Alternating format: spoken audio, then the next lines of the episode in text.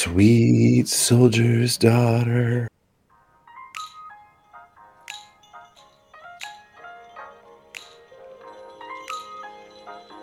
Look, you can't control what happens with the market, but you can control how you react to those changes, and you can control how much risk you take. Today, Josh will talk a little bit about how both fear and greed both play a major role in your risk analysis and how you make decisions. You're also going to learn about the three most common ways to measure your own risk. And for a little fun, you'll hear about the inherent risks Josh faces simply for being friends with me. It's a good one. You're going to want to hear it. And your host of the show, Josh Brettel, is the owner and founder of FSR Wealth Strategies. For the last 18 years or so, he's been helping people just like you thrive in their retirement. So now I'll end this introduction, and it's time for you to enjoy the show. FSR Wealth Management is a registered investment advisor located in Elmhurst, Illinois. Information and opinions contained in this audio have been arrived at by FSR Wealth Advisors. All information herein is for informational purposes and should not be construed as investment advice. It does not constitute an offer, solicitation, or recommendation to purchase any security. FSR is not providing legal, tax, accounting, or financial planning advice in this audio. These views are as of the date of this publication and are subject to change.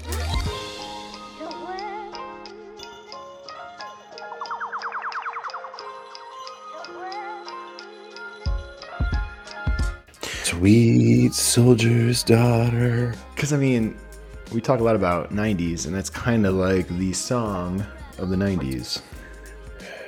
It is? Well, no, but like for you and I, it is.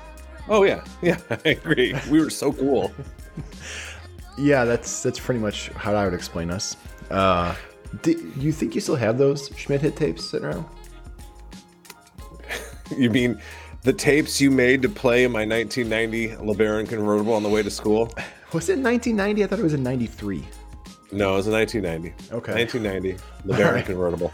Yes, those mixtapes. And, you know, saying that out loud, mixtapes back then were really meant for one person to give to another, like a significant other.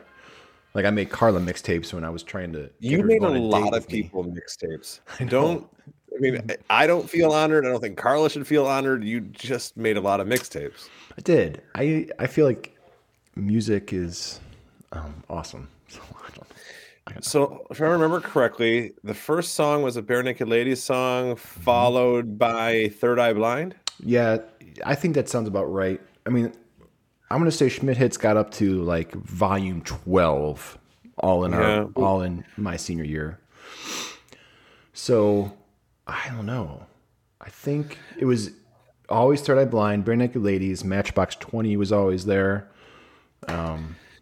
So at some point after my wife and I were married, we went to a matchbox 20 concert in Tinley Park with one of her friends, her friend Kim. Now, Kim is brilliant. She's a doctor. She's really intelligent, and we're standing there, and towards the end of the show, behind Rob Thomas, this giant light up, like it's huge. It has to take up half the stage. Light up number 20 comes up. Okay. And we're singing, we're dancing, and Kim turns around, looks at my wife and I, and goes, "What do you think the significance of the 20 is?" Oh, God. And to this day, we still will bring up the 20 every now and then. And to you her. Should. There are certain things you just do not let people forget. That being one of them. Dave, for us, it's like anything in high school. Right. I do wonder, though, what is the significance of the number 20 in their name? That's something maybe I can research after this. Do you think she was going deeper than we even knew? Possibly. Yeah. Maybe she was a philosophy major and she was like, what does this mean? You want to know something that terrifies me? Sure. Before we started talking, we were kind of prepping, getting things ready, and you're like, "I got to go pee." And I was like, "Okay, I'll just sit here and stare at myself." You're like, "No, you go pee too." So sure. I went out and had to disconnect my microphone and do all sorts of stuff. And I come back, and I didn't realize where we were recording, and you somehow convinced me to sing Sweet Soldier's Daughter into a recording... recorded microphone, which is hey, thanks. My goal was to get you to sing more of the chorus. That's all I know. Yeah. Oh, good.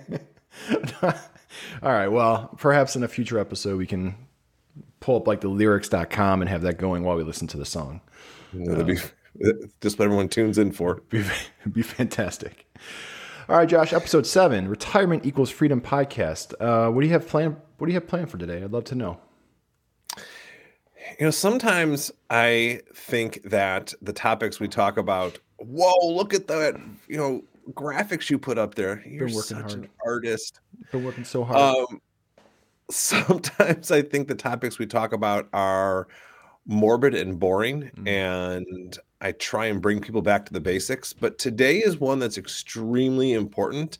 And probably when people think about what the heck a financial advisor does, it's the one thing they think about, which is risk. How much risk people are taking and where they're taking it and how they're taking it and all sorts of fun stuff. And this is something that we dig into. It's kind of integral into our lives. But I wanted to just kind of touch the surface today for how, as a retiree, you should be thinking about risk. Because as I've said before, Dave, believe it or not, you have to think differently as a retiree, even when it comes towards risk. Yeah, no, that makes sense. Risk when it comes to what, like, is it more risky to get into your car and drive? Real risky to go to a restaurant to eat? Or what are we talking about here? Like market risk?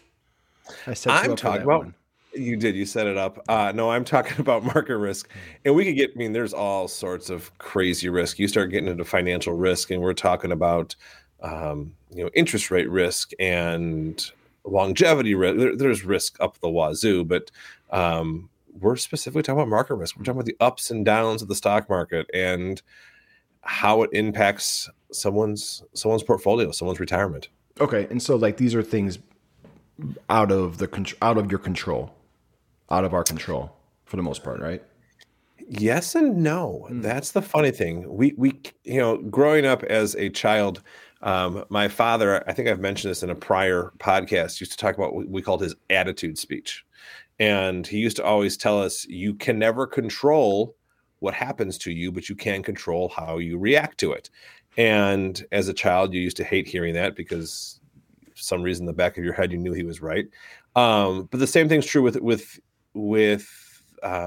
the market risk. You can't control when things are going to happen, but you can control how much risk you're willing to take, and you can control what you do about it, how you react to it. Got it. Okay. Right on.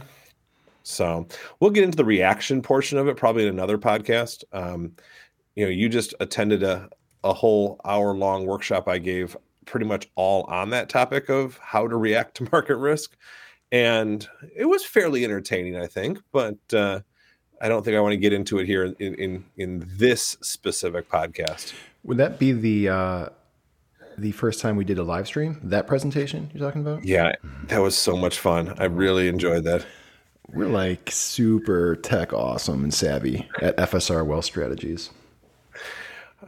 More so than some, less than others. I mean, not everyone has the Dave on their... It's true. Although I just stuck with Dave this time. I'm toying with changing it every episode. What do you think? You think people care? You're going to keep the Dave portion though? Well, no, it could be like different nicknames and things. Like I was going to make up a title for this one, like, but I just wasn't feeling creative. So I don't know.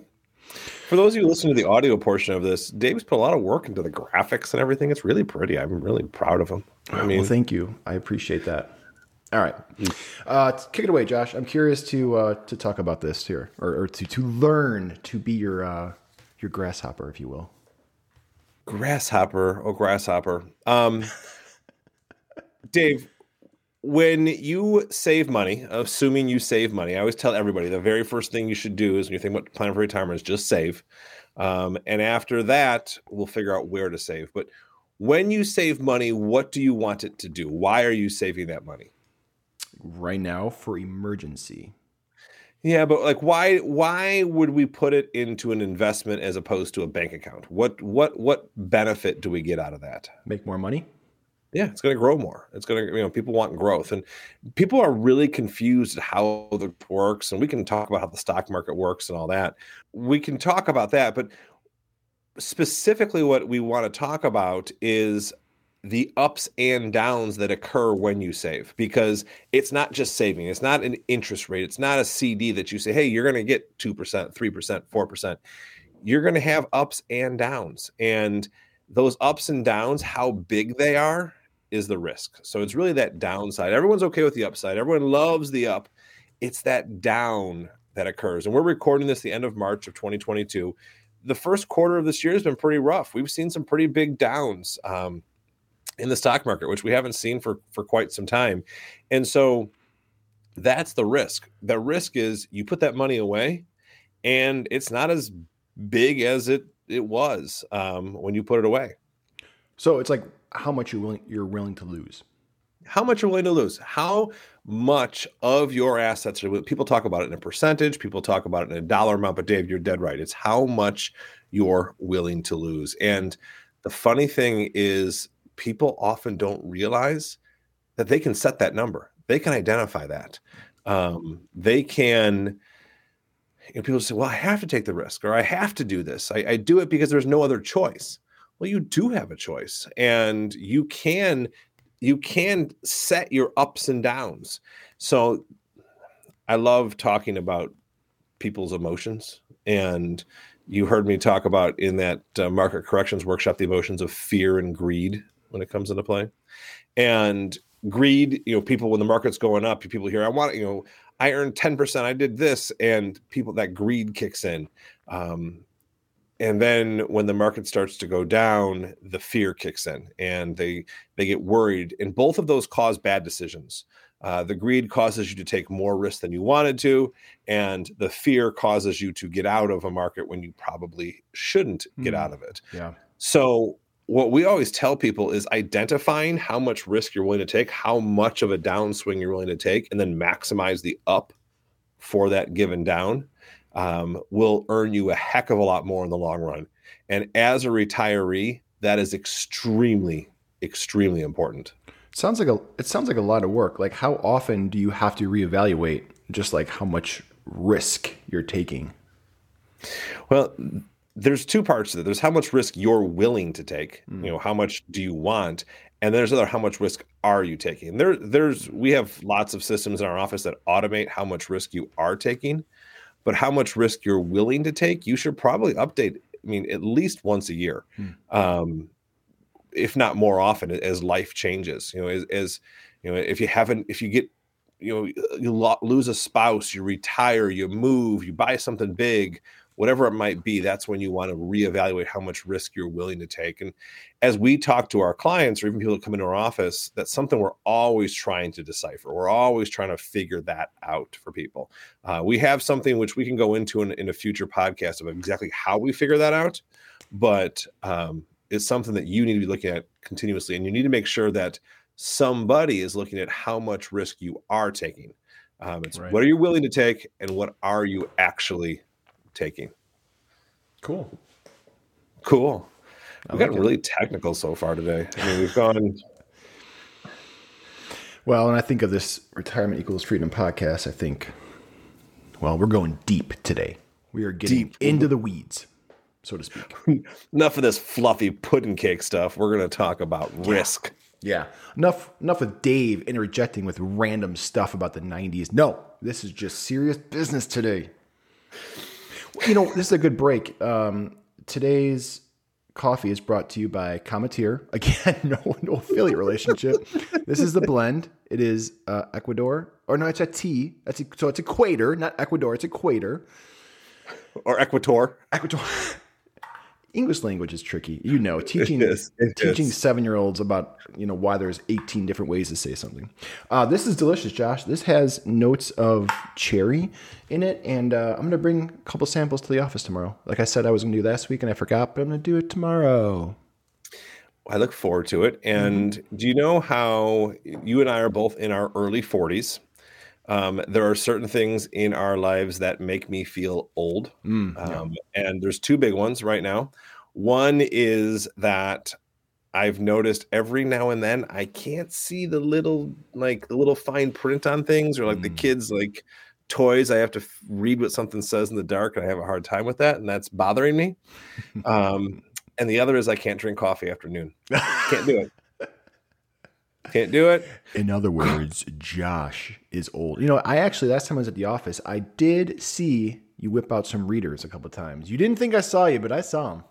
Those aren't actually readers. I don't own a pair. Those are blue light glasses. Oh, okay.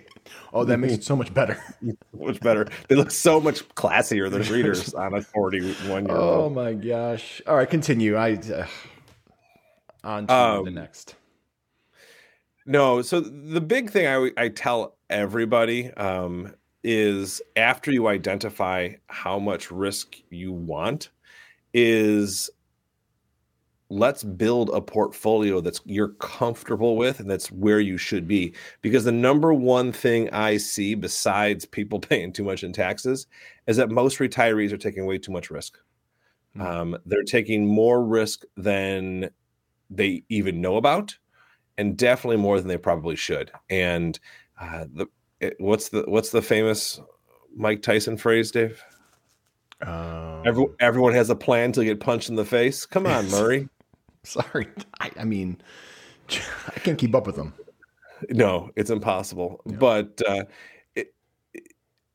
as you're working, people don't think, as long as you have that paycheck to offset, any market losses or anything, it doesn't really matter. But for retirees, those market losses become way more important. I mean, you can't sustain them and ride through them the way that you could for most retirees when you were working. Now, there are some people that's great, no issues whatsoever. But for a lot of people, they're taking more risk than they think, and they're probably taking more risk than they should.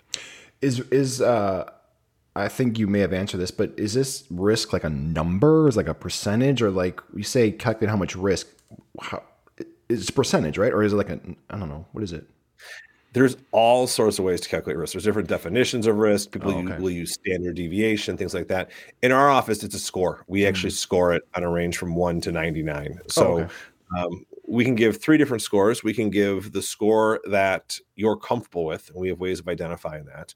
We can have what you're actually taking in your portfolio, and then we can also show you where we think you should be. So, and they're all equal. It's kind of like a speed limit, if you will. Oh, and cool. That speed limit goes from 1 to 99.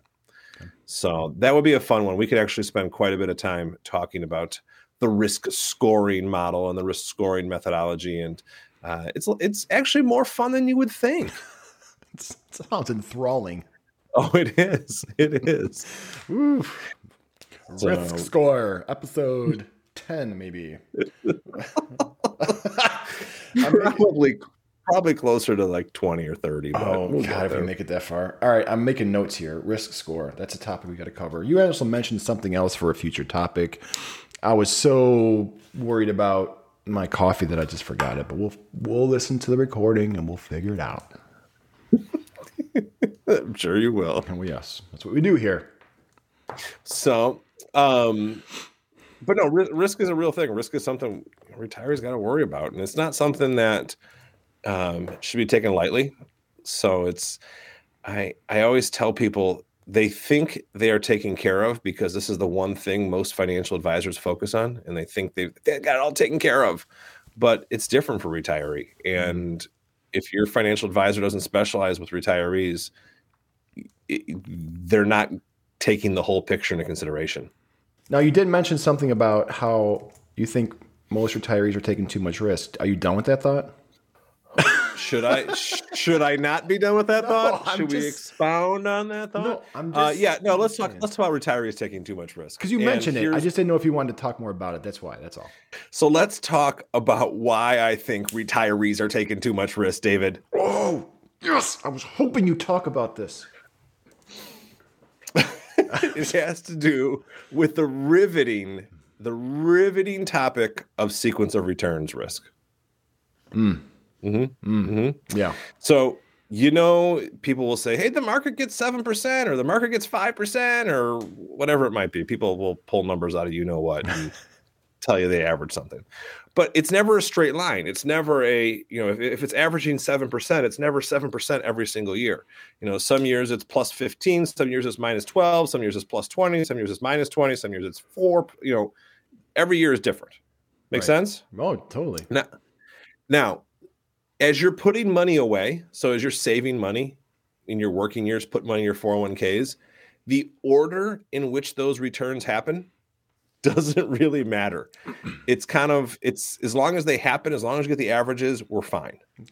But when you go to take that money out of your accounts, the order in those which those returns happen really matter. So if you have a big negative year, you know, if you retired in 08 or 07 and all of a sudden that market crashed out from underneath you, you had that withdrawal that you took impacted your overall retirement far greater than if you retired in 2011 and the decline happens now per se, because that negative happens so early. Now it might average, you may average the same thing, but your money will not run out substantially quicker. So that's why I say most retirees are taking too much risk. And the other reason is quite simple. I'll say this over and over again. Money is a tool. It's not a pretty object. And if you have the tool in place to take care of yourself for the rest of your life, the only thing that can happen with too much market risk is that you lose out on that ability to be safe. You know, how is your life going to change if you get an extra 1 to 2 to 3%? Most people that I ask that question to, it's not whatsoever. Yeah. But your life could change drastically if all of a sudden you lose 20% you weren't planning on. Yowzers. So we went from riveting to morbid, all in one podcast. You do that pretty well, Josh. You do that well. So if you're up for it, I'd like to introduce a new segment I came up with. Oh, we're doing bits now. Well, I mean, I don't know if it's a bit, but it, I made a jingle. Dave relates to retirees. So can we hear it again? Can we hear it again?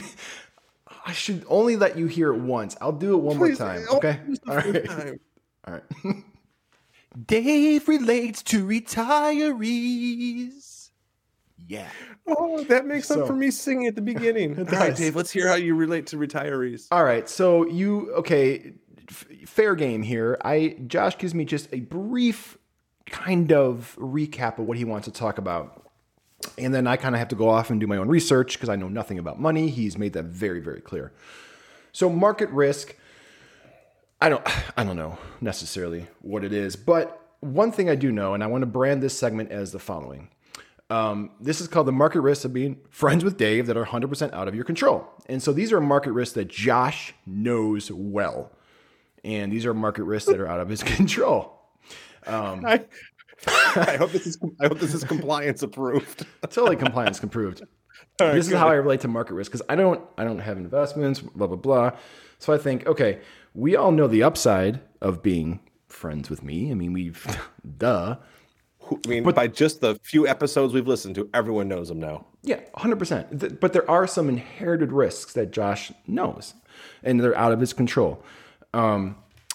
Things such as, back in high school, he made sure to not let our friends let me drive his LeBaron at off-campus lunch. We were seniors. He was a junior.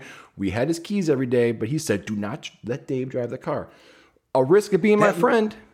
That looks like my actual car, Dave. I know. It's a 1993, though. I Googled it. I thought that's what your motto was, but I know. Hey. So a risk is I could have driven your car and, crashed it. Mm-hmm. Another inherited risk is every morning you'd pick me up for school, I'd have a market day breakfast burrito, and I'd leave the dirty plate in your trunk. And at any given time, there could be a week's worth of dirty burrito plates in your trunk. Mm-hmm. And your mom would come outside, David, bring in the dishes. David, we're out of plates for dinner. Please, get them out of Joshua's trunk. And, when Bex gets on a roll, just watch out. Other risk, I forgot my wallet all the time. That's a risk of being my friend. I wore way too much yellow in high school. It's a risk of being my friend. I mean, you remember we used to drive through Elmhurst and honk at people, and we kept a notepad. Oh, yeah. Yes, we kept a notepad of who would actually wave or flick us off, and we had a tally. That's a risk of being my friend. I would force you to honk at random people on the street and potentially get arrested for it. And then, of course, saying inappropriate thing to us. Do you remember who was the best waiver?